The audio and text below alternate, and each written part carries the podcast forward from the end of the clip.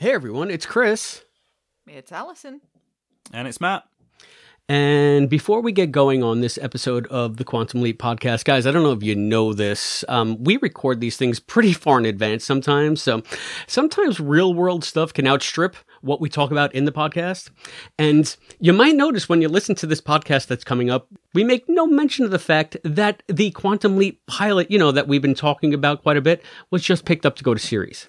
So it's not a pilot anymore. How Big exciting. congrats to everyone involved. Yeah. Right? Such good news. Well done, guys. Mr. Raymond Lee, Deborah, everybody involved. We can't wait to see what happens. So we thought we'd get out ahead of it. We're probably going to do another reboot special when a little bit more comes to light than saying, "Hey, it went to series, woohoo!"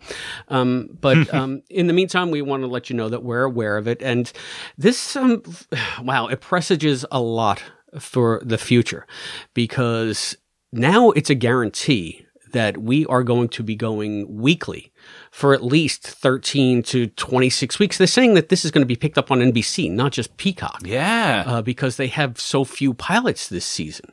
So it looks like it's going to the mothership, as they say. And I don't know if that necessarily means 26 episodes, but it could. And us going weekly, it, it's got me, guys, I'm a little scared. And I'll tell you why. it's it's going to be a lot, a lot of work, and um, we are looking forward to it. I mean, I, I look at it this way: how could it be any better? We are once again poised on the brink of relevancy, but that means that we're going to have to put the product out there. We got to put it out. So, um, if you are not supporting us on Patreon, I hate to turn this into a plug, but I have to. Go on over there. Uh, I have put a stretch goal up on our Patreon page at uh, patreon.com slash quantum leap podcast. And um, it's so that we can get enough patron support to hire an editor. Uh, I think it will be extremely important for us to maintain the quality of the show and to um, keep to that advanced release schedule that is looming in our future. What, what problems to have? Oh my God, what a great problem to have. But at the same time, it would give me and Allison and Matt and Albie and everybody else on the crew a lot of peace of mind to know that we can afford to get some help in to pinch hit so that we can give you the best possible show on time every week talking about it in real time as the new Quantum Leap airs. I can't believe I'm saying the new Quantum Leap is going to be airing. Mad. This is amazing. Yeah. So if you are currently a patron, I thank you from the bottom of my heart for all that you're doing to help support us. If you are not a patron but are interested, you can um, look at patreon.com slash quantum leap podcast. We have all of our patron levels there. Listen, any support that you want to give us is appreciated. Um, but for the $5 level, you will also unlock about 20 hours and counting of bonus content that is only available to Leaper patrons $5 or above. So take a look at that. And I'm just going to be frank. Um, in order to hire an editor, Albie's a professional editor and he told me what it would cost. We would basically have to uh, triple or quadruple the amount of support that we have right now. So um, it's a tall order to fill, but um, I know that we have the fan base uh, to maybe make it happen. And um, we just thank you for all of your support, all of your listening. We'll be bringing you the podcast regardless. We'll be doing our best, but any help that you can give will go a long way to making sure that we put our best foot forward. And who knows, we could get Raymond on the show. We can get Deborah back on the show. Maybe we can get the showrunners back and Ernie Hudson. Ernie Hudson Yes. on the Oh my Leap god! podcast. If we Maybe talk to Ernie Hudson, that would be insane. We have to get Ernie on to thank Chris for arranging him for him to be cast. Do you guys know how jealous my husband would be if I talked to Ernie Hudson, the Your- your Ghostbusters husband super fan? likes Ghostbusters, right? Yeah. See, Yeah. so if you out there want to make Phelan really, really jealous, now you know what you can do. You can go to patreon.com slash quantum leap podcast. Thank you very much for considering it and on with the show. Warning The following podcast contains frank discussion of child abuse and adult themes that some listeners may find disturbing. Listener discretion is advised. This is Scott Bakula, and you're listening to the Quantum Leap Podcast. Theorizing that one could time travel within his own lifetime, Dr. Sam Beckett stepped into the Quantum Leap Accelerator and vanished.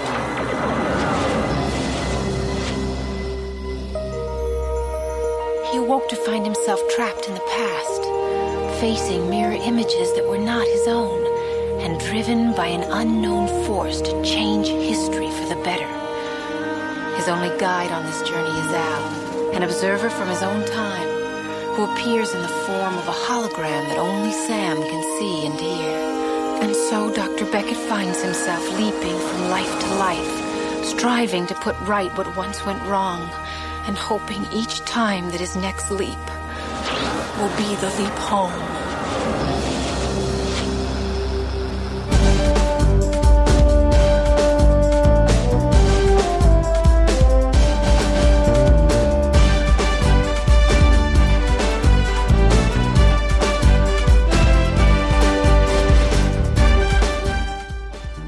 You are listening to the Quantum Leap Podcast. This is episode 106 The Wall by Ashley McConnell.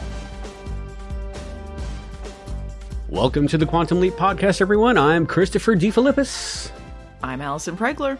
And I'm Matt Dale. and I feel like I sound extra announcery today. I don't know why I'm doing this. Anyway, We can't tell the difference, Chris. This is how you always sound. it's been like three years, man. You do like old timey radio style, you know, like, hey everybody, welcome to the Quantum Leap podcast. Yeah, use all that uh, journalism experience you got. I just need um like someone playing the trombone with the with the wow. I'm sure there's a more suitable uh, episode or novel we could have used this comedy element for than uh, something about child beating in the. Oh, this might be the only laughing we're doing on this show, so let's get it out of the way. Let's get it out of our systems because we are about to embark on another meeting of the QLP Book Club. Uh, today, we will be discussing book three in the novel series, The Wall by Ashley McConnell. And as Matt has already alluded to, kind of a heavy read. So why don't we just start with initial impressions? Allison, I know you've been itching to tell me what you think of The Wall. Do we do we read the summary first? I don't remember if we read the back of the book before. Oh, you're right. We're supposed to read the summary. Look before you leave, So people know what we're talking about. Oh yeah, okay. So um, maybe I'll edit that, or you know, I won't. It's No. right there. It says it says it in big bold letters. Read synopsis blurb and then initial impressions. And I just wasn't even looking at my rundown. Your own rundown, Chris. This is what happens when you get cocky after all these years. I don't need this. I got this down. That's me, cocky Chris. I want a little caca. All right, so here is the synopsis for The Wall. When you're up against the wall, leap before you look. Germany, 1961. A rigid world of dangerous politics and strife. The Berlin Wall is under construction, and Dr. Sam Beckett has leaped into the life of a six-year-old girl. Dot dot dot. As Missy, he feels small and helpless. What can a child do to alter the fate of Germany and the world? Sam is about to find out when he leaps again into the adult Missy. On the day the wall comes tumbling down, Quantum Leap, The Wall, an all-new adventure, first time in print by Ashley McConnell. Based on the Universal television series Quantum Leap, created by Donald P. Bellisario. Also published by Boxtree if you're in the UK, Quantum Leap Too Close for Comfort, Quantum Leap Carny Knowledge, and the Making of Quantum Leap. yeah, that's true. I've got both editions in front of me. That's another summary that's kind of a lie, isn't it? Oh my god. let's let's pitch something that this really isn't. What's wrong with that summary? I, I think it. hmm. I, I feel like it's emphasizing the Berlin Wall a little more than the, the importance of it really is. Uh, I mean, I, I know the whole play on on meaning here with the wall, but mm, not really what the book's about. No, no, not at not, all. not at all. Yeah, so as as as we've discussed already, this book really deals with child abuse. And it's really a serious novel. There's not a lot of fun in, in the wall, and uh, you know it. Uh, it hmm. I have very definite opinions. Let's put it that way. So, um, Allison, why don't we get started with your initial impressions? So I kind of want to tread carefully uh, when I'm talking about the novels because um, it's hard not to make it feel uh, personal because unlike the TV show, a lot of it is one person's creation. But look, this this novel made me mad. It really made me mad. I hated this. Wow. And it's weird because I didn't remember hating it when I first read it. I read through a bunch of them. Uh, I remembered it being heavy. I knew it was going to be a, a darker subject matter, which, again, I, I don't have a problem with. We talked about that before, but man, I really, I did not expect to hate this book that much, but I really did. Wow. Oof, I can't wait to get into, you know, unpacking that a little bit. How about, how about you, Matt? Yeah, I, I remember. I think we've spoken about this a bit before. Um, that I, I this is the one novel that I read back in the nineties and d- didn't read any more until I was researching for the, the guide a few years back.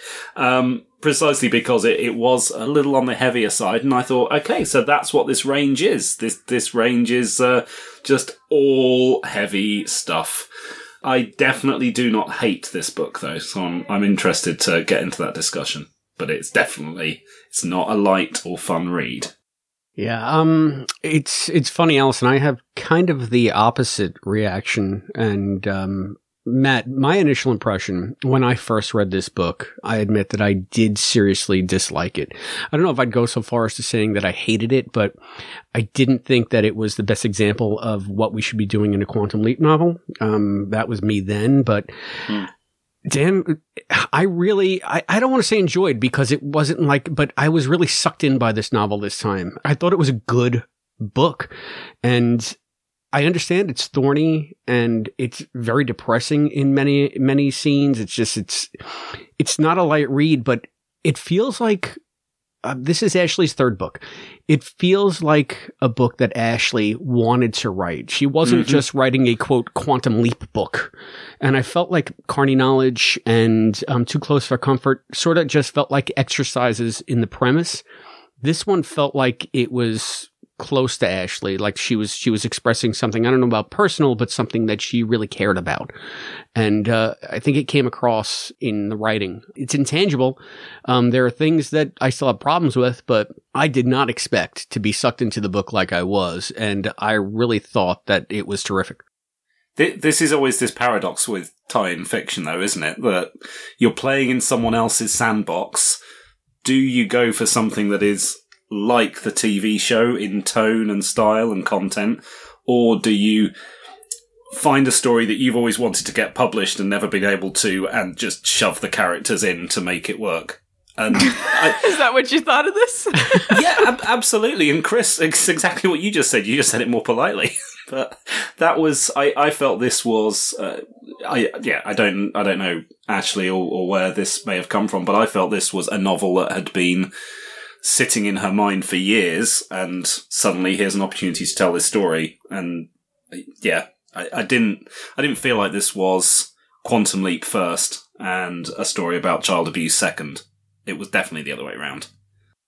Wow, Matt, because you took something out of what I said that I didn't mean. Like I didn't Okay, think all right. I didn't think that this story existed independently. I think he was just saying it was personal. Yeah, I just think that she she had more of a personal connection to the subject matter in this book for whatever reason, and um, I, I think that um, she turned it to good advantage in making the book uh, more absorbing than her first two.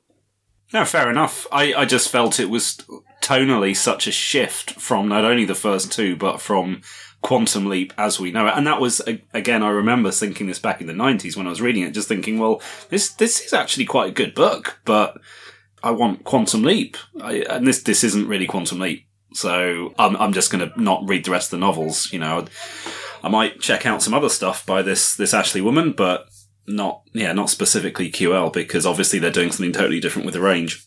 No, I mean, I, I feel like it didn't it didn't feel very quantum leapy to me either. Mostly because I, ju- I just felt it was so dry about it. Yeah. Here's the th- like eh, Sam and Al don't feel like Sam and Al to me. It eh, hmm. if you're gonna do this story about abuse, like eh, I want to know what these characters are feeling. I want to know what's going on in their minds, and it just doesn't go there. Like Sam is beaten severely mm-hmm. through this whole thing. He's beaten into a concussion. And the the whole th- thing with the wall, the family's not acknowledging what's happening. He's got to tear down this metaphorical wall, this this cycle of abuse through Missy's life. But you don't get what what is Sam feeling in this moment? He is being beaten by this woman. What does Al feel about Sam being beaten at this moment? At one point back at the project, Al's hanging out with Verbena and she's like, Hey, is Sam feeling more stressed than usual in the sleep? And he says, No. It, he was beaten into a concussion. What are you talking about? No. Obviously, there's something going on here. And if I just want to know, especially because Sam is in the body of a little girl. He's helpless in the sleep. And yet so much of this is just uncomfortable dinners and being mm-hmm. sent to his room over and over and over again. I got so sick of reading the same scene over and over and over again. He leaves the house maybe once or twice. and in between that, we get boring military guidebook descriptions. I could not, I could not care less about any of that stuff. And then like, I, all of it, they're, they keep cutting back to the project all of this stuff about what's going on there. And there's stuff about Verbena and Missy and what she thinks of the situation. And then Al is just sort of sitting there e- eating sandwiches in the cafeteria, like, I'm not relating to this situation. It's like, why wouldn't he? why wouldn't he relate to a situation where there was a brother and a sister who was traveling around with an absent father and a bad childhood and a mother who was terrible? Like, all of these things that were just such missed opportunities. I had so many thoughts about this this is the it's the perfect opportunity for an Al knows everything moment, isn't it? It's like, ah, this this is my childhood. Yeah, it's just like if you're gonna go there emotionally, go there emotionally. But I just I just felt nothing about what was going on. Hmm. I was the opposite because, and Matt, you're right. This is not like typical Quantum Leap, but I think it is within the milieu of Quantum Leap. I think what I admired most about it is that it went for more of the visceral reality. Um, this is not perfunctory TV stuff. This is like hardcore violence. This is this is more akin to like watching Raped than watching most of Quantum Leap. I know that Raped is an outlier for the series because it is so serious.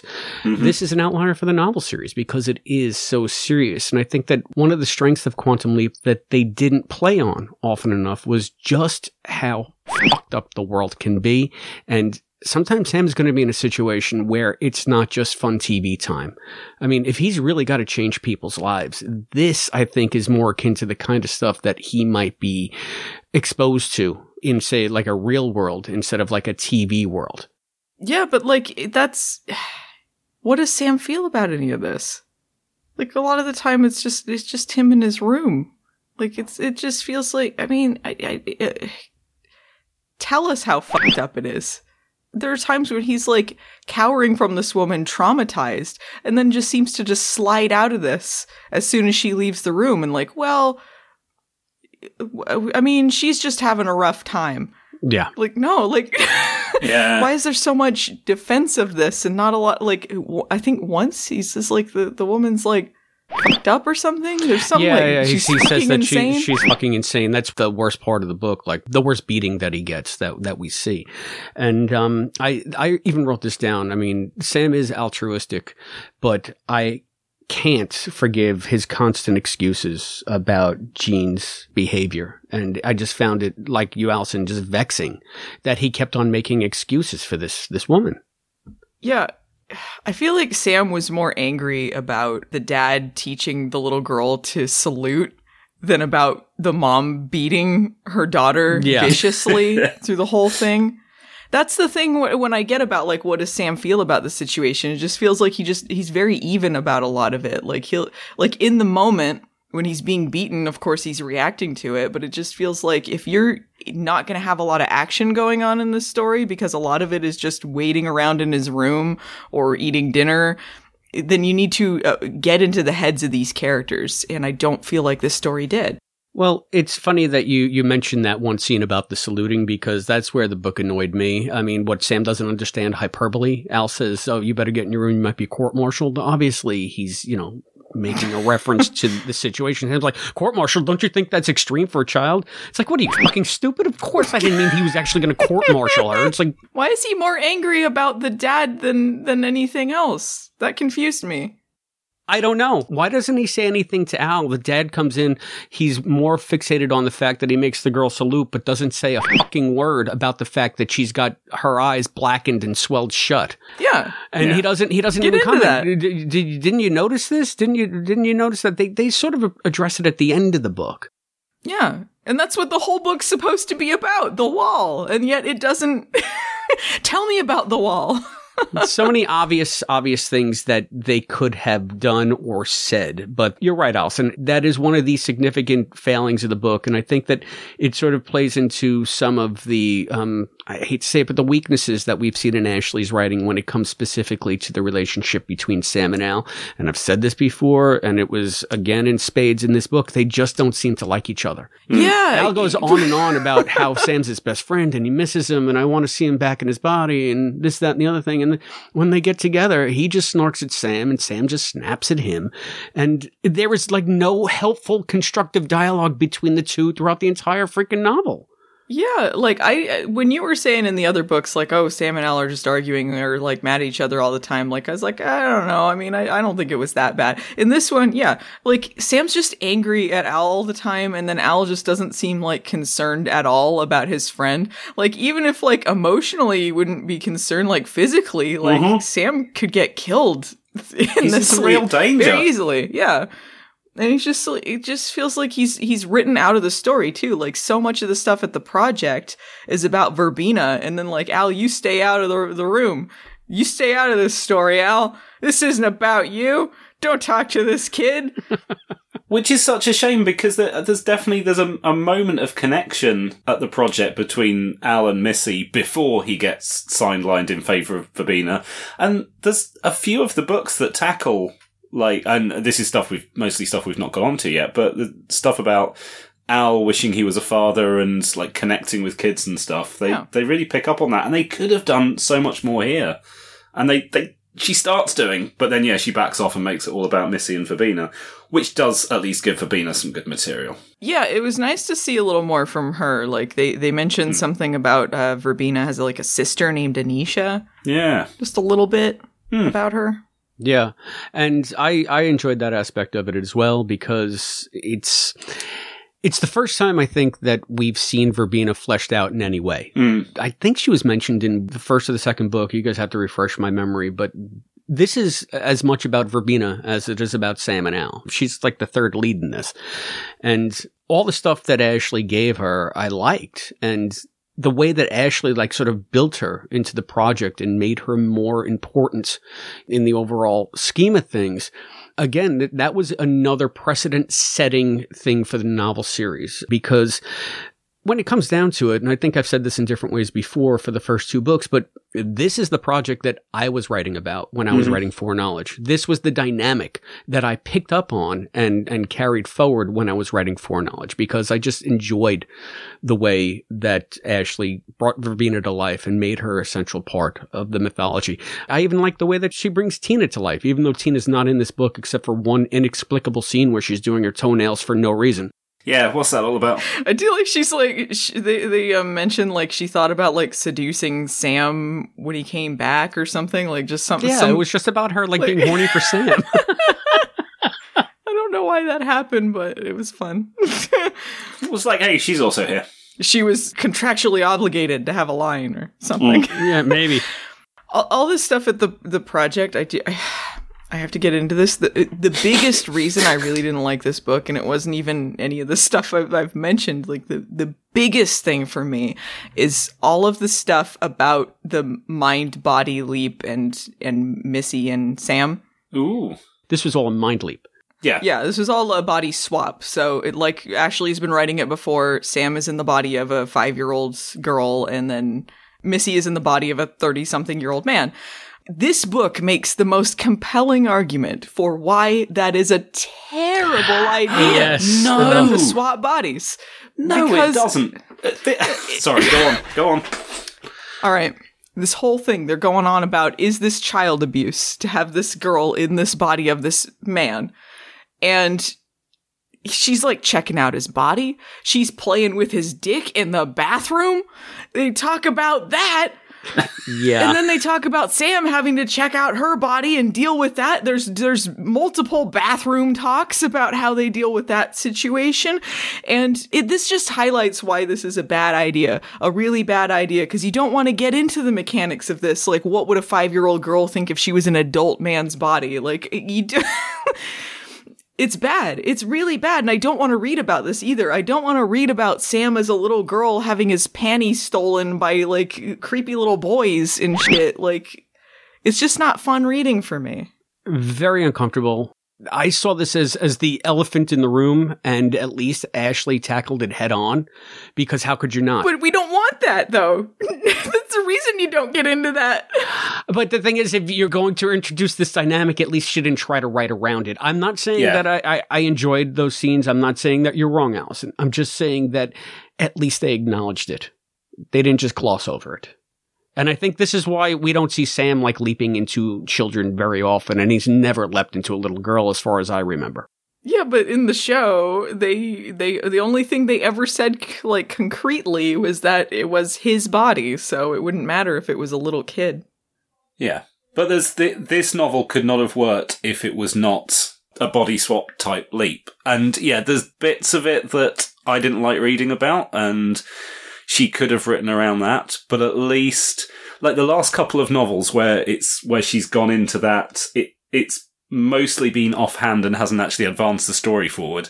This, at least, okay, it's inconsistent with what we know from the TV show, but it's used to good effect a lot of the time because you you can't have Sam being beaten by some some guy unless he's actually in the body of a little girl.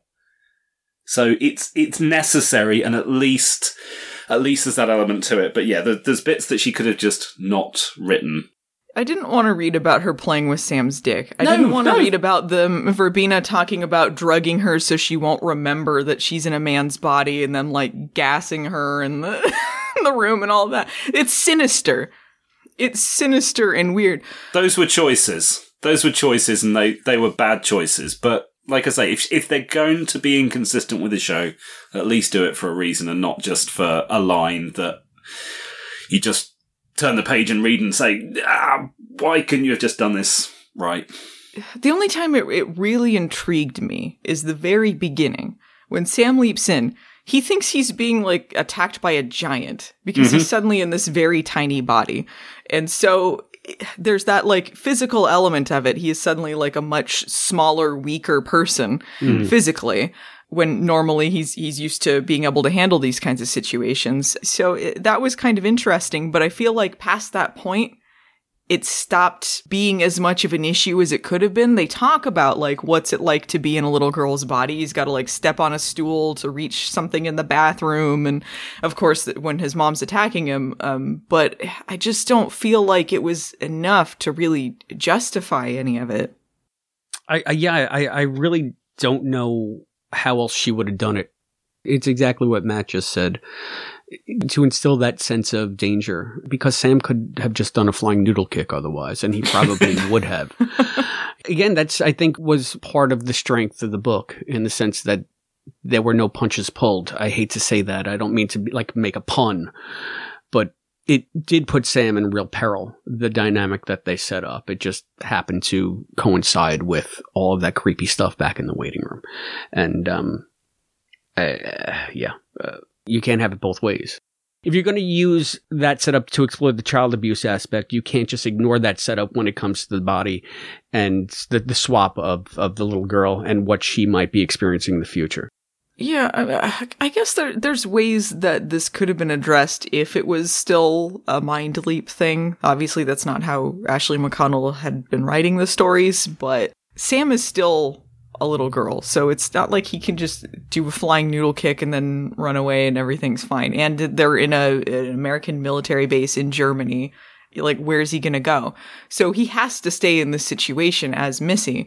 Maybe he could defend himself a little better, but maybe he has to play along with it. Maybe there's some psycho synergizing going on and he feels this little girl's trauma. There's lots of ways that you can go about this without him having to be in a little girl's body. But if you're gonna write a story about him being a little girl's body, maybe just don't talk about those aspects Yeah. about like them like exploring their the new bodies that they're in and like all, all this other stuff like there's things on the show that are problematic that they never went into because it's like yeah you don't want to if you get into it it's kind of creepy and gross but they did through a lot of this book. A lot of the stuff at the project had to do with Verbena deciding whether this was child abuse or whether to drug her or not. I think when they talk about her like playing with Sam's dick in the bathroom, like they, it's like, and then they got kind of upset about that and made her take some pills or something. It's like, what? No, no. Can, can we have an agreement that Allison doesn't use the phrase "playing with Sam's dick" again during this podcast?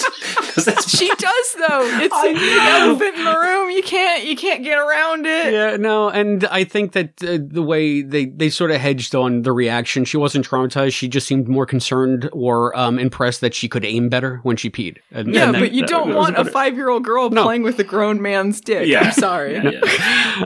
I think we're gonna have to put a little warning at the top of this show. Uh, I'm anyway, sorry. because I ain't bleeping dick seventy five times. I'm sorry. His wee wee. She wiener. plays with his wee wee. Oh, that's so much It's not good. I did notice, like, okay, when um when she wakes up in Sam's body in the waiting room, she goes, "Where's my mommy?" And I was just thinking of dreams. Where's my mommy? I really I'm so glad that this will never be produced as a TV show because I can't imagine Scott doing Missy as anything other than that falsetto. And it would just take it. Oh, thank God I could picture Missy in the waiting room instead of Sam speaking like Missy. Because, oh boy, that would have been a rough watch. I mean, I, I guess there was some sort of interesting elements in that imagining this is Sam's body doing all these things a five year old girl would do in the waiting room, like sitting there, like coloring, but like using big man hands, and sitting at little kid tables or whatever. like, there, there's kind of that, that, that was interesting. But again, uh, it's just so much of it is kind of just wrapped up in, in a lot of things that were hard for me to get over.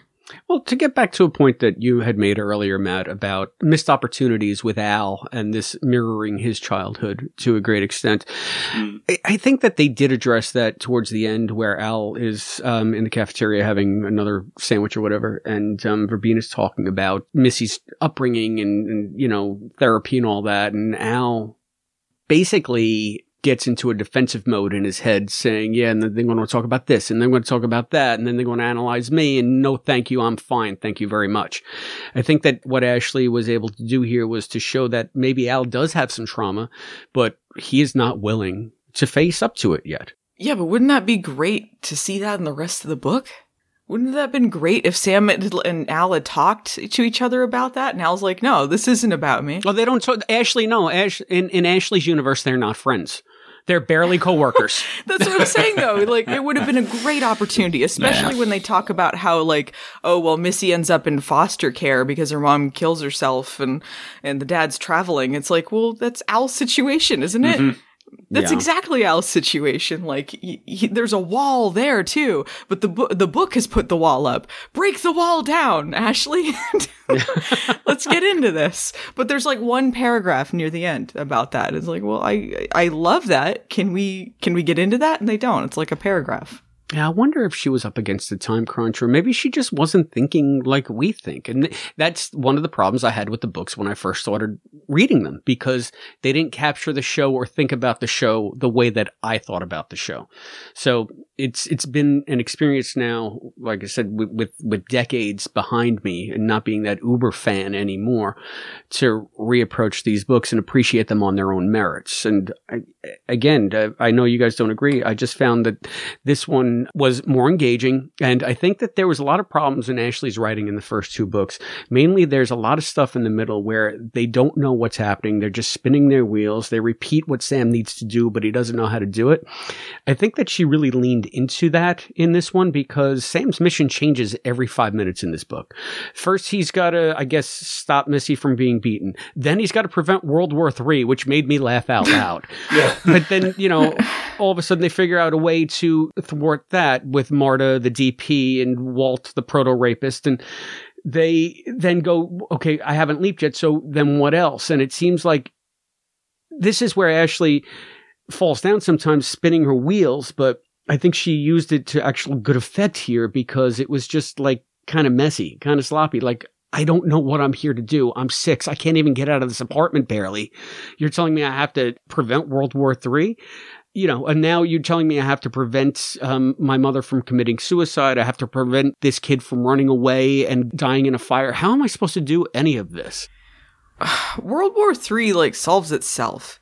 It solves itself. Like he just is getting away from the kid who wants to steal his panties, and the kid reports Marta, and that seems to be the big thing that solves itself there. And, and like so, World War Three is just sort of an aside. They talk about it a lot, but the conclusion is like, okay, I I guess that happened. Like, wouldn't that have been exciting? But it but it wasn't. I find that and, and all those elements tied to that very much padding. Like this, this could have been a much slicker, sharper novel if they'd have said, if Ashley had just decided this is about child abuse and we're going to set it in any town America and not try and get into the, the war stuff and all this other stuff that's just more dark and depressing shit. I'm going to disagree with you um, wholeheartedly on that, sir. I loved the World War III stuff. I loved the fact that they um, gave this leap like a broader sense of history and they explored some of that history. If this had just been small town America, domestic abuse, um, it would have been very much like Too Close for Comfort dynamically because a lot of depressing domesticity in that as well. Mhm. At least this gave the book a bigger sense of scope to me. And they mentioned nuclear family, which is my favorite episode. I wrote that down because I knew Yeah. you were going to be like oh, nuclear family. We all smiled at that. Like, oh, Chris is going to like at least one page of this. And one of the things that we don't get in Quantum Leap, which which I hope that they can address in the new series, is that Sam lives in a broader world, and we always talk about much more domestic issues on the show. It's nice to see him interacting with history on a deeper level here. He's in Germany. He's in, in a situation that's unlike any situation he's ever been in, and I liked that change. It wasn't just another suburban crisis that he had to solve. Like it's such an interesting setting and yet I, I don't feel like a lot was done with it. Like it's like oh this is different. Like he's in germany and he's in a, an american little girl and all that. It was kind of creepy near the end when they had like the, sirens going off and he's running around town but like no one's there.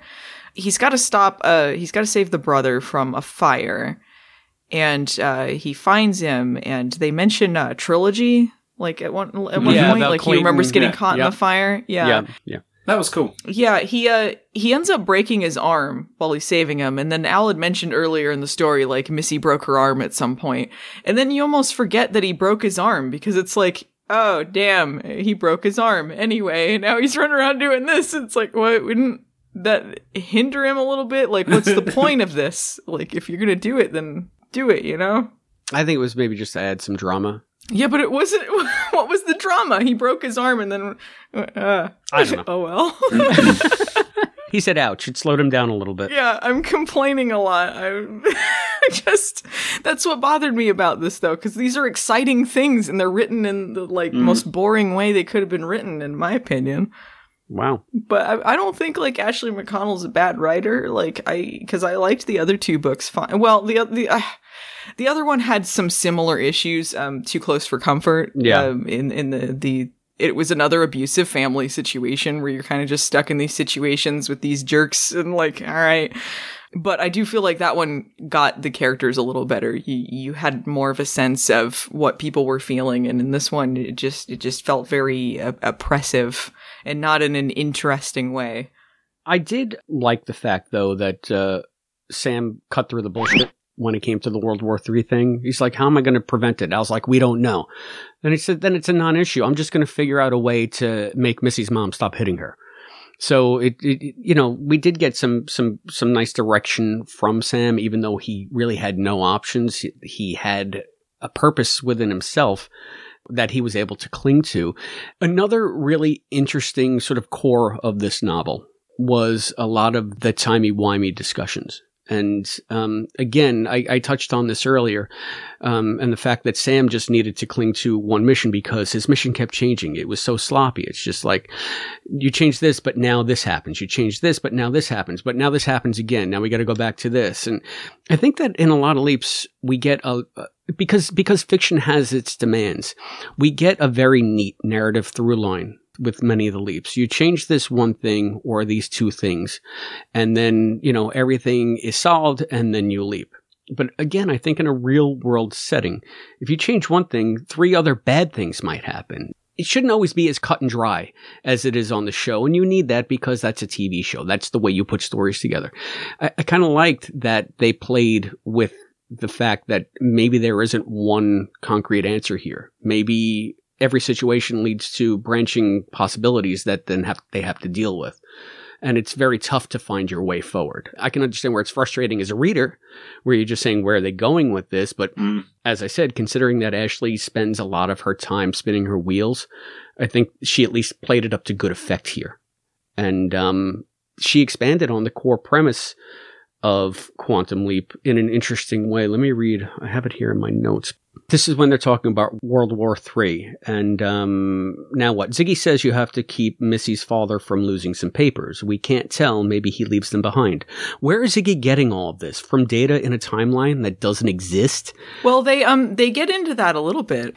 They're talking about the project exists outside of time in some way. Mm. Yes and I wanted to talk to you guys about that. Like they're in some sort of limbo until World War III can be prevented. I'm so intrigued and confused by all of that.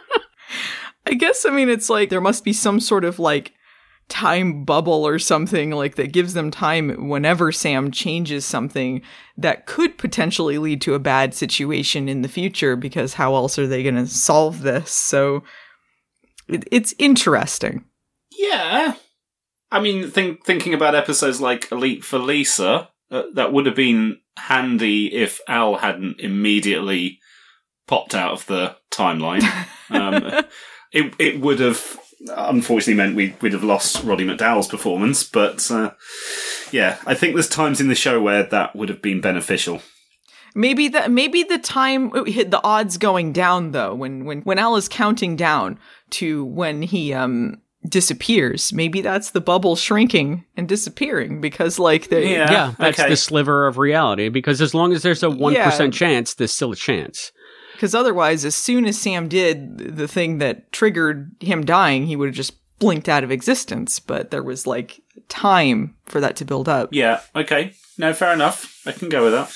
Hmm. So this is this is how Ashley writes it, and I really feel like I wrote a little something similar in foreknowledge many years later without realizing I was copying it from her. You guys can judge me on that when we get to my book. But she writes, the project existed in the moment of time in which it could exist, a slice which at the moment was exceedingly narrow. Those really drastic changes in the time stream which threatened the very existence of the project slipped it sideways until things settled down again. So far, things had always settled down. No one wanted to think about the consequences if they didn't. Meanwhile, the continuum of sideways outside the perimeters of the project was chaos. Now, I, am trying to figure out what she means by that. I mean, okay, I guess it's World War Three going on outside of their little bubble, and they're sitting there in the cafeteria, like, "Oh, that'd suck. Don't go out there." it's very poetic. It's a really nice piece. Her saying that, that that they slipped sideways, I guess, is her way of saying that's how they slip quote out of time. But then she's saying that outside the perimeters of the project is chaos. So does that mean if you go outside while Sam is on a leap, that there is no reality, that they're just existing in in some weird time bubble that but and that contradicts everything that we've ever seen because Leon can get out and there's a world there. Um Tina leaves. Yeah. In the first book, Al leaves in the second book. I I just I'm I'm trying to figure out what the hell she means by this. And I, I think there's a couple of novels that reference Al's ability specifically to kind of see multiple timelines, which is the same sort of concept, I guess, but on a much more local level. I do think they do some some interesting stuff with the timeline there. I mean, like I don't think they're trying to say that whenever Sam leaps, they can just never leave the project. I think that uh, they're saying in this particular one, because World War Three is apparently going on, uh, that would be just chaos out there, right? Like it's it's World War Three outside of their their project. Literal chaos, not some kind of temporal chaos. Yeah, I think that's what they're they were getting at, what Ashley McConnell was getting at, but I took it as temporal chaos. I didn't think that World War Three actually came to pass and that Sam was preventing it. I think that was the the world the the new timeline coming in at them. But I didn't I thought like the way that maybe they're just used to this at this point, but it feels like this is bigger stakes than normal.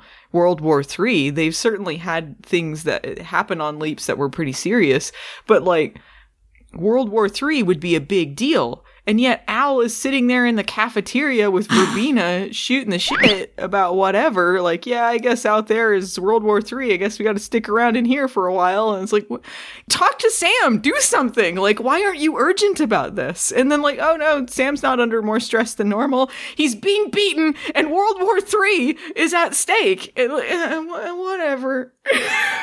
Sloppy Joe Day. What's the point of urgency? Think fourth dimensionally. There's no there's no sense of urgency when you're going back in time to prevent something from happening in the first place. I just want to back up though, and you're right about that, Matt. But um, I don't think that World War III ever broke out within the covers of this this novel. Like I think that it was a possibility that they brought up, and Sam was supposed to prevent it, and they even had circular arguments about, well, it never happened to begin with, so why would I need to prevent it? Blah blah blah. But I never got the impression that you know the bombs were flying and they were now living in a World War III reality. But then that uh, that very poetic piece is lovely, but totally inconsistent with everything in every other novel and TV episode. Yeah, so I was just thinking, is it is it chaos? Like I I, I just don't know. I'm, I'm trying to like parse. It was very metaphorical, and I'm just trying to like place it into the quantum leap universe that we know, and I'm having a hard time. It's the tie-in paradox. It's um, it's good writing that's inconsistent with the rest of the series, and is it a problem if it makes a novel good, and if it's a good bit, is that an issue? When it's just, and the only problem is that it's meant to be inspired by a TV show, but it's doing something different. I don't have the answer to that. I think there's there's good arguments either way. Yeah, it's fair to speculate, and it's the kind of speculation that I personally enjoy, and that's why I mean I, I, wanted to bring it up with you guys just to see if you had any more firm grasp on what she might have intended there than I was able to come away with, and I think the answer is no. But it's still an interesting thought experiment. I mean, my my takeaway was it was World War Three. I think it was literal chaos, and until they changed the timeline back hmm. or fixed the leap or whatever, then they were just kind of stuck there for a little bit in their own little safe time bubble. That was my interpretation, anyway. All right. I guess that's fair. I think that doesn't make sense to me because Al. I, well, what do know. you think it was? I don't know what it was. That's why I'm asking you guys. I'm not. I, I. I'm just. I respect that. That's your interpretation. I just don't happen to agree with it because then it becomes a completely different book. Um. I. Anyway anyway, I, I think it's an interesting sort of musing that they do, and they do have some good lines in here about, um, you know, maybe Sam being the architect of his own leaping, which foreshadows the end of the series. Yeah, they say a lot of stuff about that. Like, he wonders if he leaped in to change his own past, or if he's creating his own timeline by leaping to ensure he creates the project. All sorts of, like, threads there. Yeah, and I did like that. But what do you guys think about the conceit that she pretty much cements in here? I mean, she alludes to it earlier in the novels how Al goes to Sam's office and small things have changed. But now, every time Al comes out of the imaging chamber, he's got to confer with Ziggy about what has changed around him mm-hmm. in the minutes that he's with Sam. In this case, I guess the most blatant example is that first he's dating Tina, and then in this version of reality that you're returning to, Tina's married to Gooshie.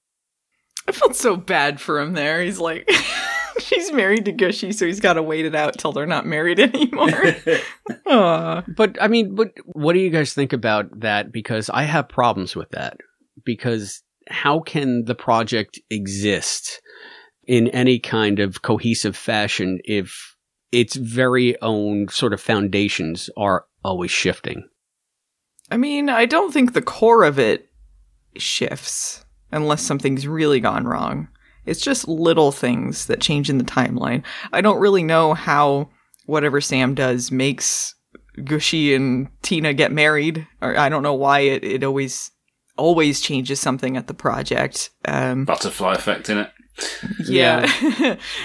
but it like it adds another layer of tragedy to Al. We talked about this before, the fact that he remembers all the timelines that he's got this sort of private burden to deal with. Although in in this book it says that he told Verbena about it. She's the only one that he told about this about remembering other timelines. Right, and she doesn't want to uh, dwell on it any more than she has to because she's saying, "What if there's an, uh, an existence where I don't have a sister or something like that?" Yeah, but like Al's talking to the project psychiatrist about that. He's got some stuff to deal with.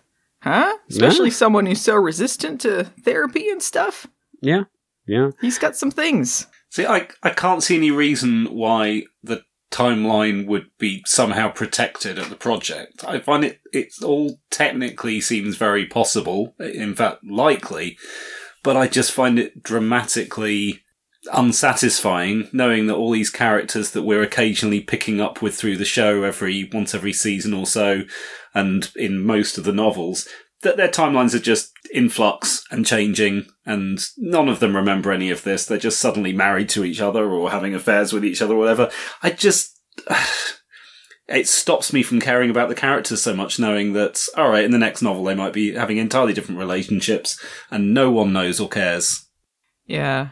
That's kind of an issue with time travel stuff in general, isn't it? Like when they like that always bothers me in in stuff when it's a time travel property and they change something so drastically, you know, like Yeah. it's like, well then what did we spend all this time for? You don't like undoing character development.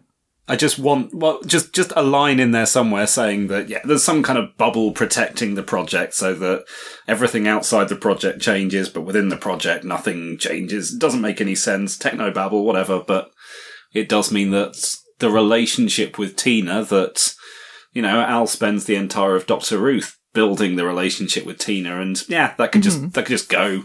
Yeah, I would have liked to see some of their relationship where it isn't just Al trying to get her to come back. Yeah. like maybe we could like see what their relationship's like and not just Tina, come back to the project. yeah. Well, I mean, I this is this is one of the conceits of the novels that I think other authors pick up on and play with that I just never bought. I just don't like that as a premise, as a concept. I think it's ridiculous that Sam doing one thing will change things specifically back at Project Quantum Leap. Why? It, it's it's just to have fun with the narrative, you know. It's just because. I think there's only two reasons it should happen. One, to explain inconsistencies that you're like, whoops, whoopsie doodle. Yeah. And two, when it's interesting. Just do it when it's interesting. You don't need like constantly to be like, oh, this has changed or this is that or whatever. Like, and especially because if it changes every time, Al would just go insane. Yeah. He was, he was the only one who would remember all this stuff. Like, sometimes it's like a little too tragic. And I know, I, I know I said that the butterfly effect seems incredibly likely, but actually, the more I think about that, in the world of Quantum Leap, it starts to become more and more problematic because you start picking at things and saying, well, maybe the events of What Price Gloria means we have a different president in the 90s. Just Right. Yeah. Because. and, like, the entire world is just changing around them because Sam made it rain uh, in the middle of a drought. And, you know, that, that somehow has meant war broke out somewhere else. And that's just Sam. What about you if you factor in the evil leapers? And not like if any leaper just doing anything, cha- like it's it is chaos. It's temporal chaos. yeah. All right. So we can't have the butterfly effect in Quantum Leap. So therefore, what is Sam doing specifically that's screwing up Tina's relationship with Al? Right. What did he do while he was missing? and basically, then at this point, Al is just surfing a multiverse. Yeah. uh, at one point, Sam theorizes that in another timeline he leaps in his body to try and explain this inconsistency. But then it's like, how did that happen? How would that happen? we'll always have this argument about the mind body thing. I think it's in flux.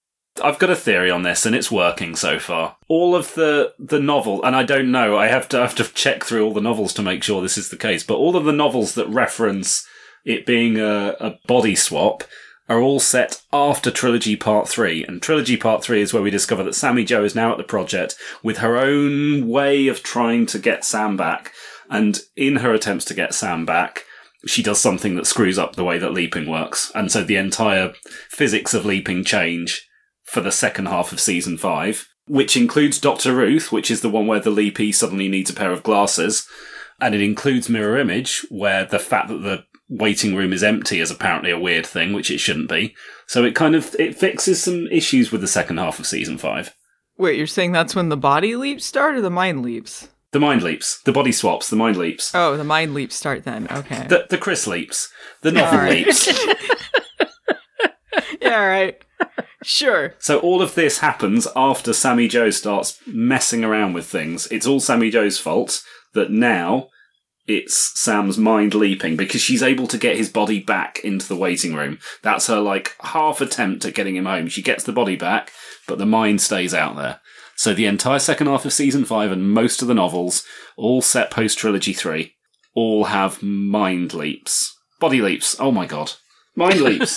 mind gonna leaps. stop You- talking now. You say mind leaps. I told you it's an in progress theory. Uh, it's it's an in progress thought as well. Apparently, this this is uh, as we read through the novels. I need to check if this holds up because I know most of the novels are probably set during season five, but they need to be set after trilogy three for this to to work for me. Well, this was set after trilogy. Yeah. And uh, no Sammy Jo anywhere in sight at the project. No Donna. No, Well, yeah, I guess it still was after trilogy. It was after trilogy and before Blood Moon because he says he never leaped to Europe. Or exactly. maybe he wanted to forget that one. Who can blame him? He Swiss cheesed it. He's like, eh. We're sorry, Tommy. We love you. They did have a, an interesting uh, line where um, Sam remembers Tom dying and not. Yes. He remembers both. Mm, yeah. Uh, he's like, he's not sure if the things he changed changes stay changed.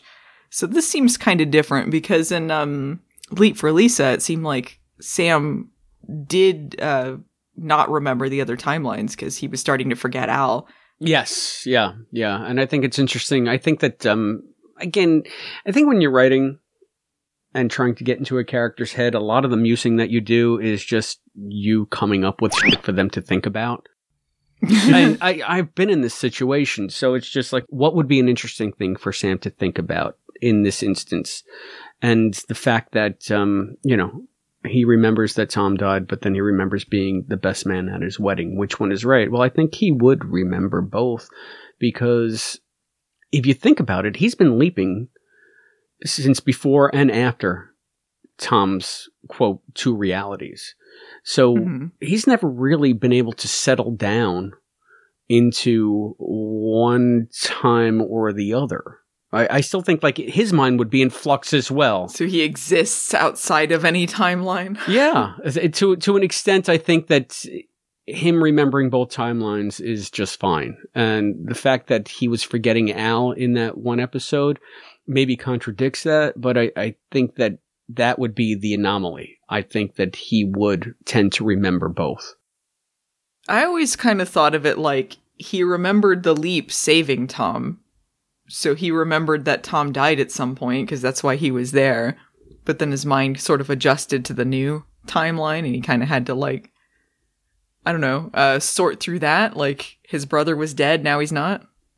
But if you think about it in the books, if Al can remember both timelines and Ziggy can remember both timelines, Sam is the third part of that triumvirate. He should be able to remember both timelines as well.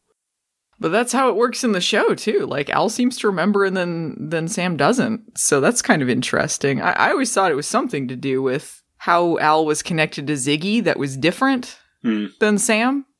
Something to do with him being the observer. Oh, that's interesting. You should write a short story about that.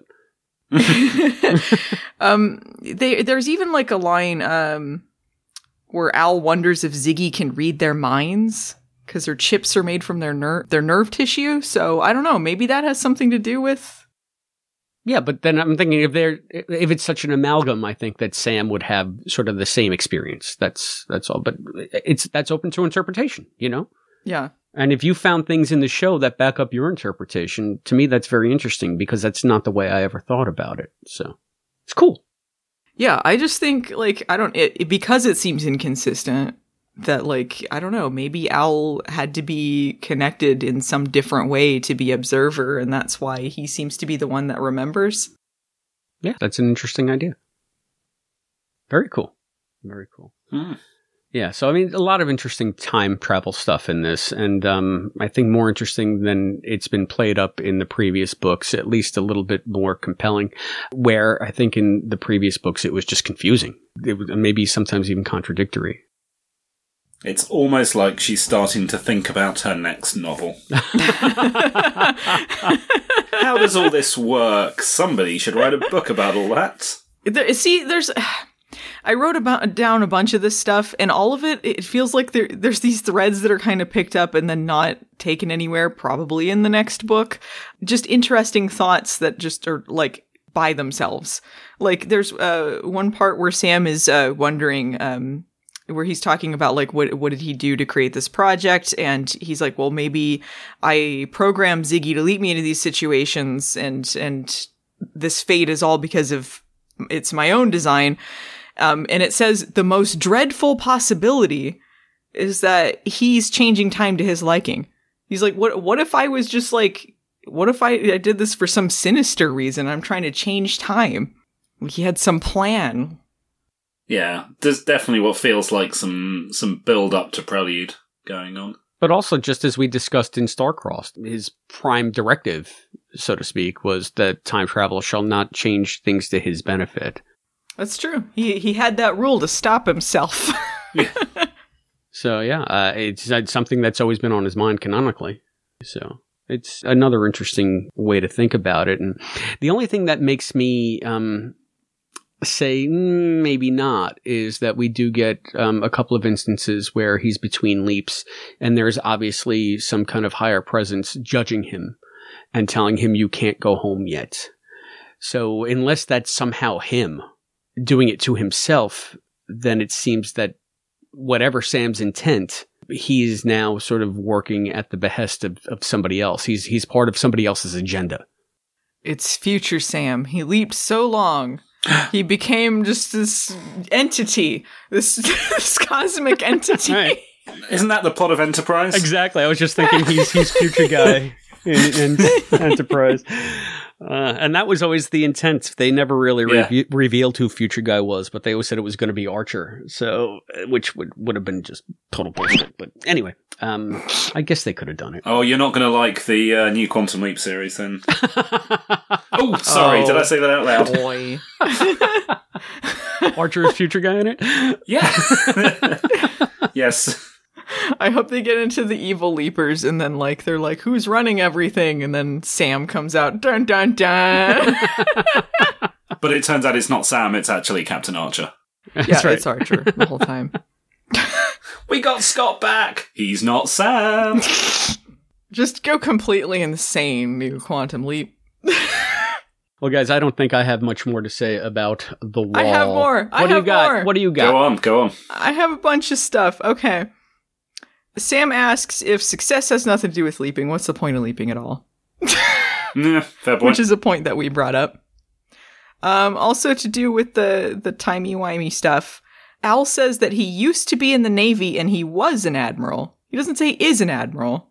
He says that he was. I, I didn't spot that. So is he not an admiral in this timeline?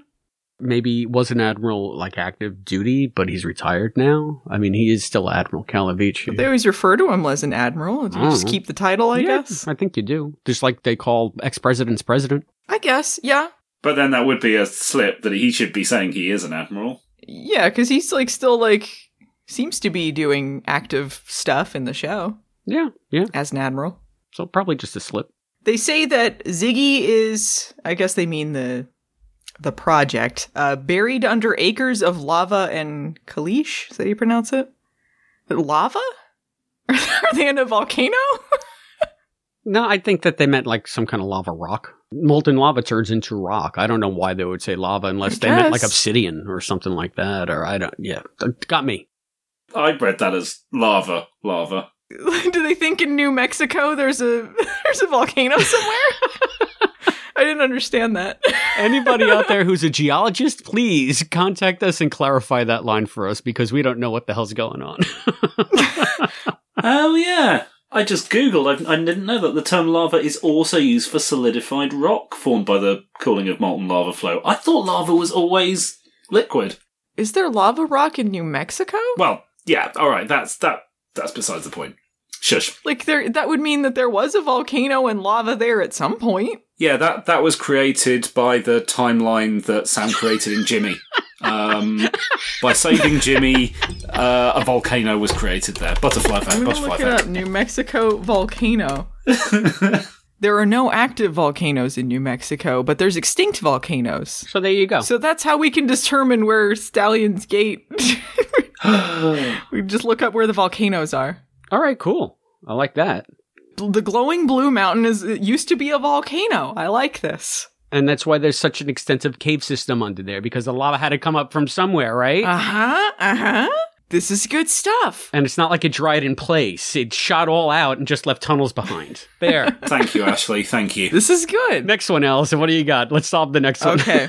Sam says, oh, nuts instead of oh, boy. oh, nuts. Which is kind of a, a very adorable way to start this very, very heavy leap. yeah. And then he gets punched for it. So, uh oh. He gets punched for saying, oh, nuts. Yeah. Man. Should have stuck to oh boy. Okay, uh, this seemed out of character to me. Al attends the Mass alongside Sam. Is this just that Catholic guilt coming in? Because he could show him what to do, I guess. Yeah, but he's attending it with him. He's not just showing him what to do. They make a point of saying he's actually attending the Mass. He's wearing like a suit. yeah. and everything. Well, didn't he sort of sort of get over that in um Leap of Faith? Was it Leap of Faith? He sort of came to peace with it. Yeah, I think he's he's I think he's had a very complicated relationship with God. I don't think he's going back to church or anything, but maybe that is kind of that Catholic guilt. Yeah, it could You be. know? Or maybe he's just like, "Oh, Sam needs me to do this. I can, I can do it." Um, I've had my epiphany about this part of my life way back in the middle of season three or the beginning of season three, and now we can, uh, now we can see that I've grown in this area. I don't know. I just didn't see him as like a church going guy, you know? No, but that doesn't. But the thing is, he doesn't refuse to go into churches anymore, and he knows the mass, obviously. So he just went in there to help Sam out, and if he's going to be going to mass, he's going to be going respectfully. Yeah, I guess. Does that make sense? Yeah. I did like uh that made me laugh though that scene because um he writes the mass would be in Latin. He could handle Latin, like Sam speaks Latin. and he's talking about like um translating what he said was it was Caligula or something like that that he was translating. so that that made me chuckle. He could handle What a nerd. you, you know what? He also speaks in this book Russian. Yeah. They say that he can speak Russian, but he he didn't in Lee Harvey Oswald. It was weird that he could speak Russian because he didn't normally know it. Do you think he picked that up from Lee? Maybe he he retained it. Yeah, maybe he ju- he just kept it. He Yeah. retained. He learned Russian from Lee Harvey Sure. I guess. I guess. I never thought about him just retaining a skill like that, but that's an interesting possibility. Wow, so many opportunities for stuff to just be picked up through the show. Yeah, he's like that that uh, girl on Heroes that could like mimic whatever she Mm. sees on the TV, and suddenly she can do it, picking up wrestling moves and stuff. well, he was he was especially psychosynergized with with Oswald, so that's my head canon. Yeah, well, I mean, you would hope he didn't retain too much from him, but He does mention it in this book obliquely, something with a rifle. right. Having leapt twice, this is when he leaps into the adult Missy. There was also a uh, Captain Planet reference. yes. Had to have been in there because Dean Stockwell did uh, Duke Nukem. I don't know what you're talking about. that was the name of the character, right? It's also Duke Nukem. Yeah. Yeah, yeah. Yeah. There's a character on Captain Planet called Duke Nukem. He likes to pollute, and Dean Stockwell did the voice for him originally. oh, really? yeah. Mm. I had no idea.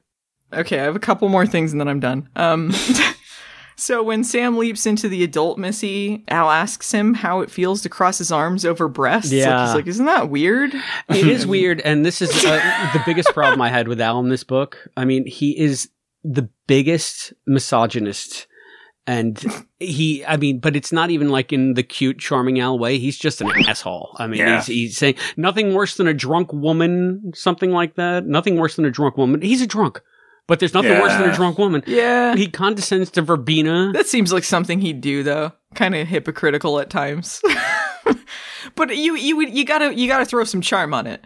You know, I feel like that she didn't really get the like. Eh, but in this one, all he's doing is like looking through keyholes into bedrooms. He's musing about, that's my job, not your job, Sam. And then he sticks his head in while the mom and the dad are having sex. Yeah, there's a time to be horny, Al, and it's not when Sam's being viciously beaten. I think Exactly. there's a balance between horny Al and concerned Al. and then Sam's like, "You can't watch me get undressed." It's like, th- you're just now just plain unlikable, Al. So, yeah, that, yeah. oof. Oof. Oof. Okay, the the last thing that I had written, um, before each leap in, uh, when Sam leaps into young Missy and adult Missy, he thinks the exact same paragraph. Yes, I did notice that. As if he Swiss cheese the thought. And I thought that was really, really clever. I liked that. I think that um, that was an effective mirroring of him coming in. I just hope that she doesn't do it for every leap in from now on. I don't think so. I think it's just It'll be her version of uh, time traveling Lone Ranger, who doesn't even need the mask. right. I I do recall her copying and pasting some of her own stuff into flashbacks uh, in Prelude, I guess. oh, really? Yeah, I, that's what I thought anyway. I, I remembered one book copying and pasting old scenes. Am I wrong? Do you remember this, Matt? I, I don't, but it, it doesn't surprise me. We'll have to keep an eye We'll, out for we'll it. find it when we get to it. Yeah, Prelude's next. Yeah, I remembered that happening. Uh, I really liked that because it's got to be so frustrating for Sam not knowing the things that you don't remember. So even like your private thoughts, you could have thought these a million times over, and he's thinking the same thing. Hmm. And he wouldn't know. Yeah. Yeah. Did anyone else find it disquieting that instead of doctor, everybody at the project is calling Sam director? When their director gets back, I guess they gave him a title in this one that he didn't have before, but um, I never think of Sam as like his administrative role. I don't know. It just struck me as weird because I don't think I've seen it anywhere before. Yeah, I guess I'm kind of used to like reading fanfics and from the other novels that just sort of became a thing, like interchangeable. He's the director, he's also Dr. Beckett, you know. I guess like at the project, I mean, he is still the director, though I don't really know why. He's not running anything Yeah. anymore, but I guess he wasn't deposed or anything. Yeah, I mean, we we had sort of a similar discussion in Starcross too, and it's just like, you know, he's non compos mentos. Well, he's not even there. so what's what's the sense? You know, who cares if they if they take him out of his position? It's really a moot point at this point. Yeah, I mean, I guess like it was always kind of like Al or someone else was in charge in his absence anyway. I kind of took it as Al was in charge. Yeah. Maybe Donna in some timeline. Not this timeline. She doesn't exist apparently. No, she and Sammy Jo not there. Not there. The the project seems very small because it's just Al and Verbena and like Gooshie gets a mention and Tina one scene she might have been there with Gooshie and like, you know, they were hanging out being married or something and then Al's depressed about it. Look at them over there being married and everything. do like him kind of being jealous, picking at a burrito or whatever he's doing. yeah, there's stuff that that I liked bits and pieces in this book, but overall, it just made me mad, and I didn't enjoy reading this. Uh, I'm sorry for being overly negative here, but I just I couldn't I couldn't with this. It's okay. I I found it a tough read, but it didn't. It, not in that it made me angry, just that it was just yeah a little depressing and heavy, and yeah, not one that I immediately want to go back to.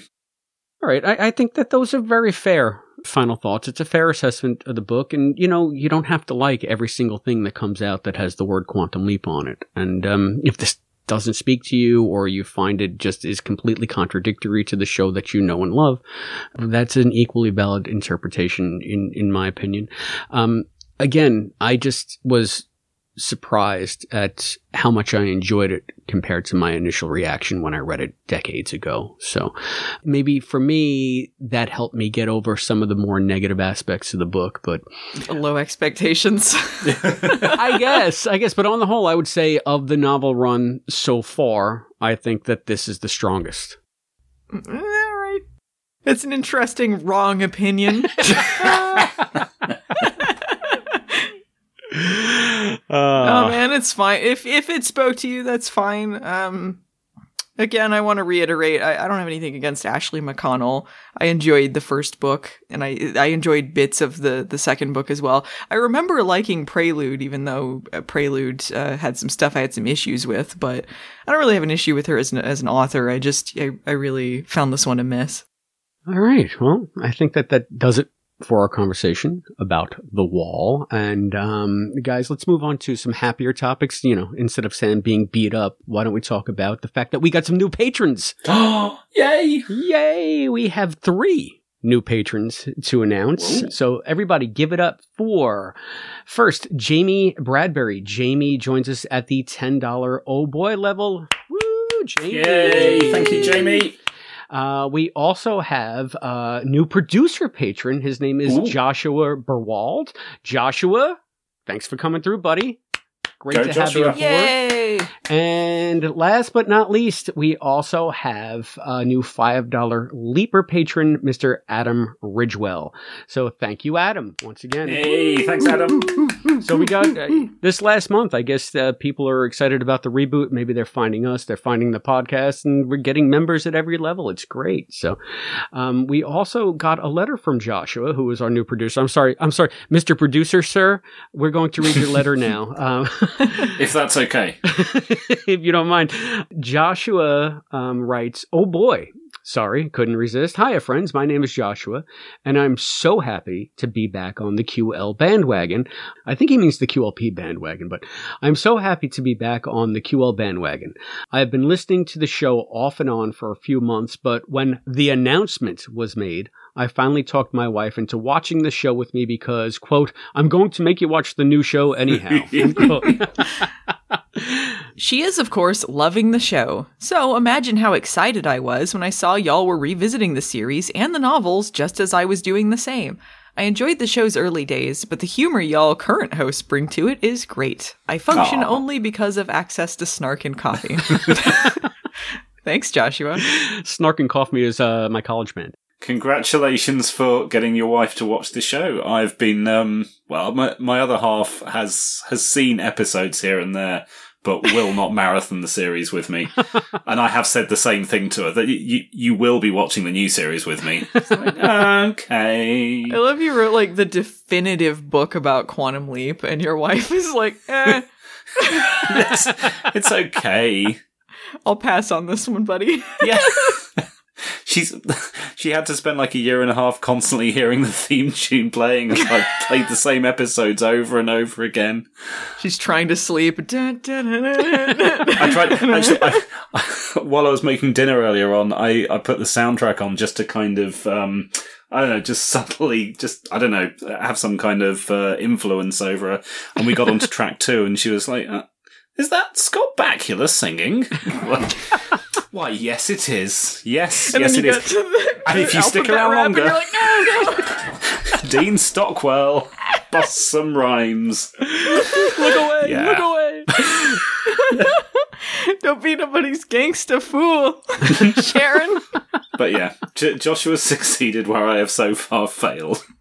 And Joshua, yeah, I, I couldn't imagine. I mean, most every other show that I watch, my wife just like kind of sniffs and, and turns her head and walks away. Like, what what is Yeah. this garbage? But she actually genuinely enjoys Quantum Leap. So I'm lucky in that regard. And she's looking forward to the reboot as well. So thank you for writing, Joshua. I'm sorry, Mr. Producer, sir. And um, as a perk for your producer patronage, you will, of course, be mentioned in the closing credits of the show as we go forward. Jamie, I will be contacting you for your Oh Boy interview sometime in the next 12 to 15 months because there's a lot of people waiting.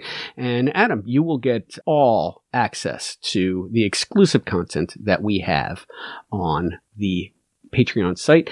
And I have already sent the bookmarks out to all three of these new patrons because they, of course, are part of the QLP book club now. So enjoy those bookmarks. Go up, buy the novels, buy the novels. We're just getting started. So uh, thank you all for being patrons of our show. We couldn't do it without you. Guys, I got a blast from the past here. Um, we got a letter from a longtime listener who we haven't heard from in quite a while, but uh, been listening to the show longer than I have. That's for sure. It's uh, Father Beast. Father Beast. Father Beast. How you doing, Father Beast? Welcome back, Father Beast. I think the last time we heard from Father Beast, um, he won. I believe he won the Blu-rays. Whoa! Oh. Um, I guess he, he decided to chime in because we've gotten to the novels, and the title of the email that he sent was "My Problem with the Ashley McConnell Books." Get some hot takes. okay, we know where this is going then. Uh, Matt, why don't you start? Sure. Hello, Quantum Leap podcast. This is Father Beast. To explain the problem I have with the Quantum Leap novels by Ashley McConnell, just go straight there. I love that. to explain the problem I have with the Quantum Leap novels by Ashley McConnell, I have to bring up the Star Trek novels.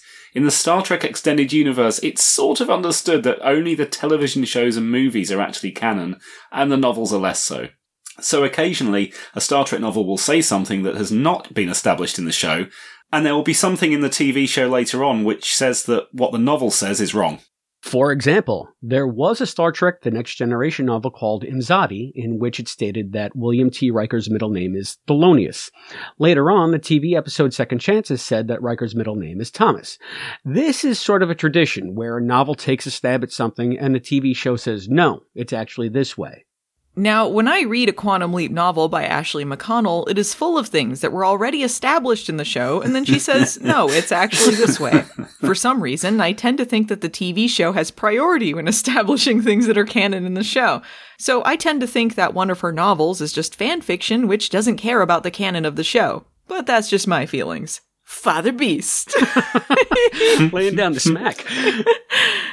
No, I mean, I get it. Like, I mean, we've talked about this sort of stuff before, and especially in Prelude, there's some some real departures which it's you have to just say like, well, actually, it's this way because it's talking about before the pilot and then leading into the pilot of the show. So, I get it. But I can enjoy fan fictions like if like the, really the novels are just published fan fiction um because they're fans and they're writing fiction about the show but I can enjoy it if it's well done, even if it's not exactly canon. Like I don't really subscribe or ascribe or whatever you want, whatever the word is, to the uh, the mind leap theory. But some of the novels I do think did it interestingly. Yeah, and I, I think that um, Ashley has her own take on the Quantum Leap universe, which is significantly different than a lot of the other novels. I think the other novels try Yeah. to jive more closely with the TV show.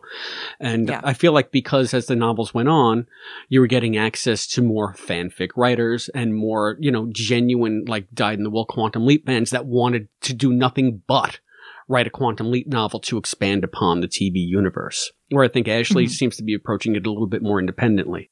hmm Do you know anything about Ashley McConnell? She was a fan of the show, right? Like, I mean, obviously she she wrote the books, but did she was she hired on as a fan, or was she no, hired no. on? Ginger Ginger approached her because she had written some fantasy stuff before, and I think that Ginger knew that she was a fan of QL, so she said, "Why don't you pitch me some ideas so we can get the novel program off the ground?" And Okay. um, she pitched ones that Ginger liked, but uh, I again, I feel like.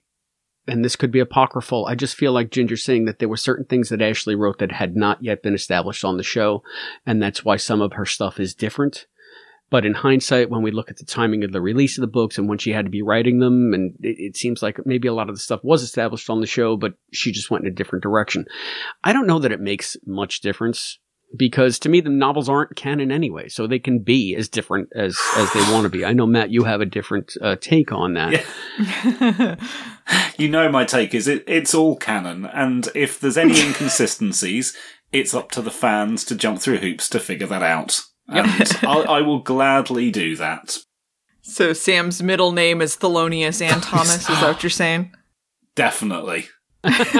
Sam Thelonious Thomas Beckett. Yeah, for sure.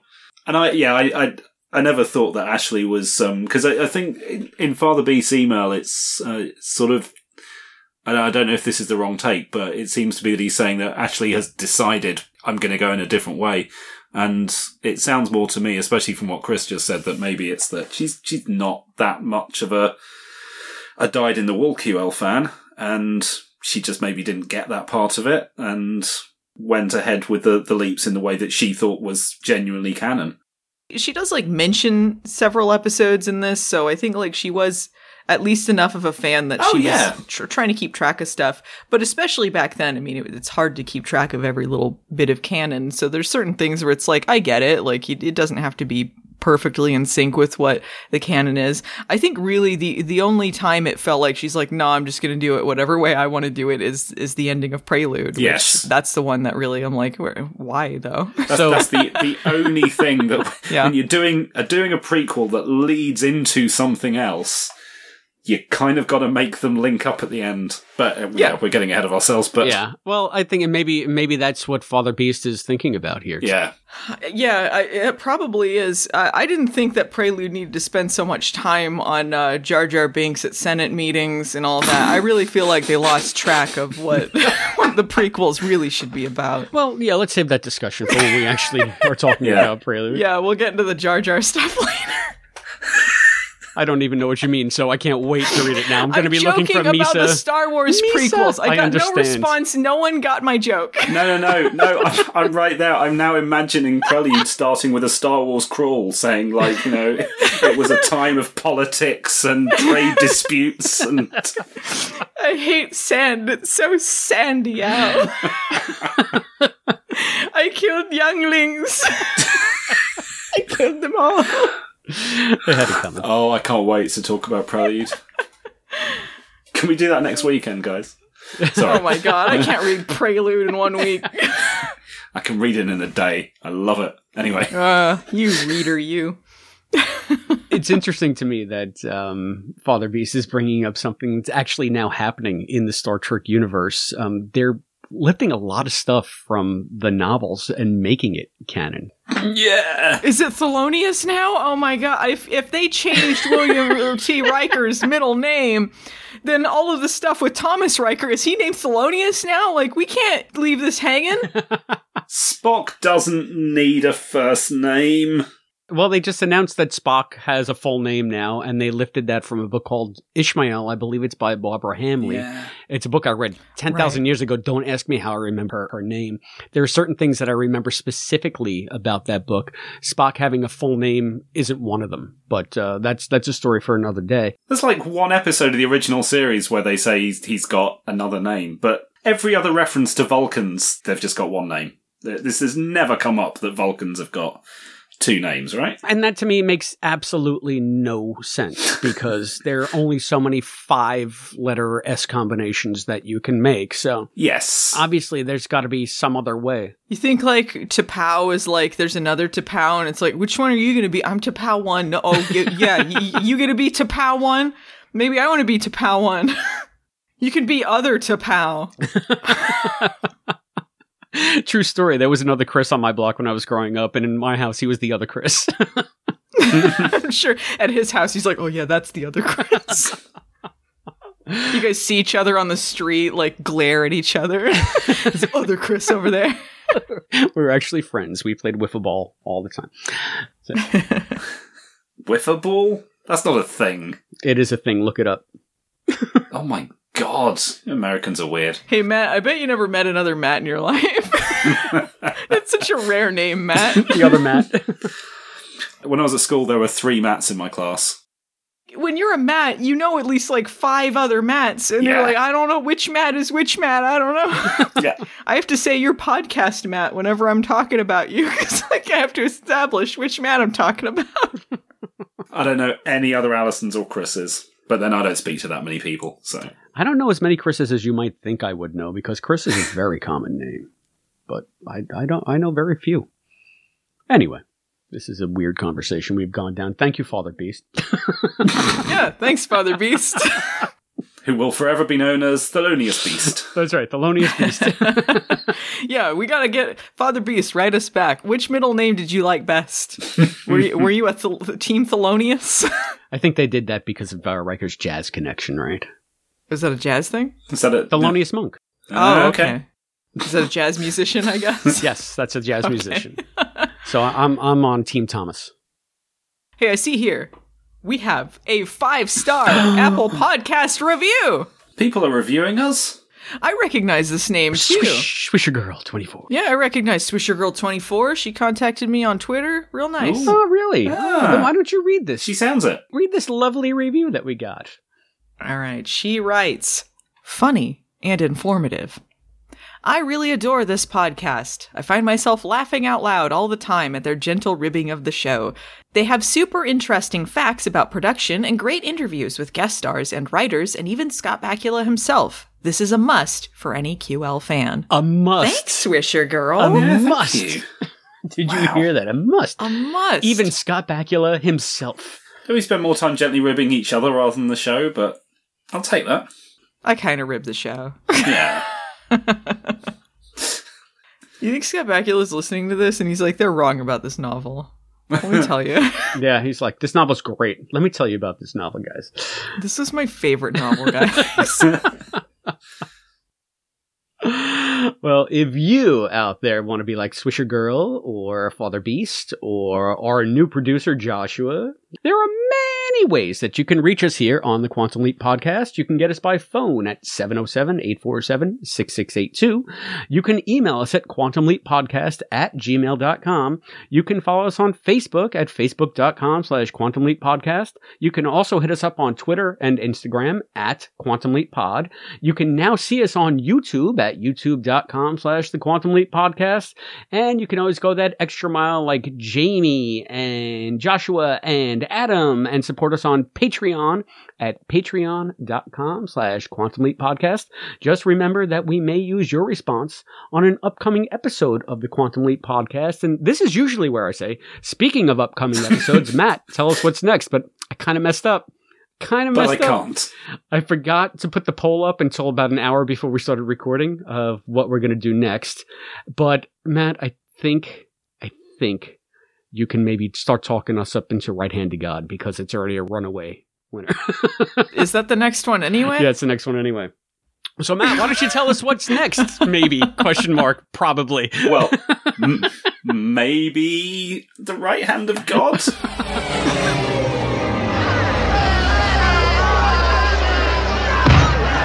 I hadn't prepared an intro to the right hand of God because I, I thought yeah, it could be anything. It Yeah, could be anything. You knew it was going to be "Thou shalt not," but not yet. Yeah, I, hope, I keep hoping. Thou shalt not pick thou shalt not. Watch, we go in order until we get to thou shalt not, and then they don't pick it. So, nuns and topless ladies and getting punched a lot. It's been weeks since I've seen that episode. It'll be good to check that out again. Yeah. So I'm looking forward to it. Yeah. I just want to see if Al is carrying a hand link. Gonna open up an ice cream shop. I thought it was a donut That shop. was spot on. A donut shop. It was probably donut shop. Donut.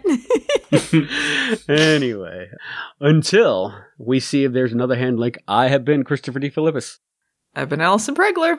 And I've been Matt Dale. and we'll see you next time. Thank you for joining us for this episode of the Quantum Leap podcast, hosted by Allison, Matt, and Chris, with voice talent and contributions from Hayden McQueenie and Zoe Dean. Visit us at quantumleappodcast.com. To support the show, please go to patreon.com slash quantumleappodcast. The executive producer of the Quantum Leap podcast is Albert Burge. Christopher D. And Hayden McQueenie are the co-executive producers. Special thanks to our producers, Morgan Felden, Charles Allen Gossard, and Joshua Burwald. The thoughts expressed on this podcast are those of the individual and do not necessarily represent those of the Quantum Leap podcast, its partners, or affiliates. The Quantum Leap universe and all it contains is the property of Bellisario Productions and Universal Television. The Quantum Leap podcast is not affiliated with Bellisario Productions or Universal Television, and no copyright infringement is intended. Please visit Baronspace.com for this and other amazing content. The Quantum Leap podcast is a Baronspace production.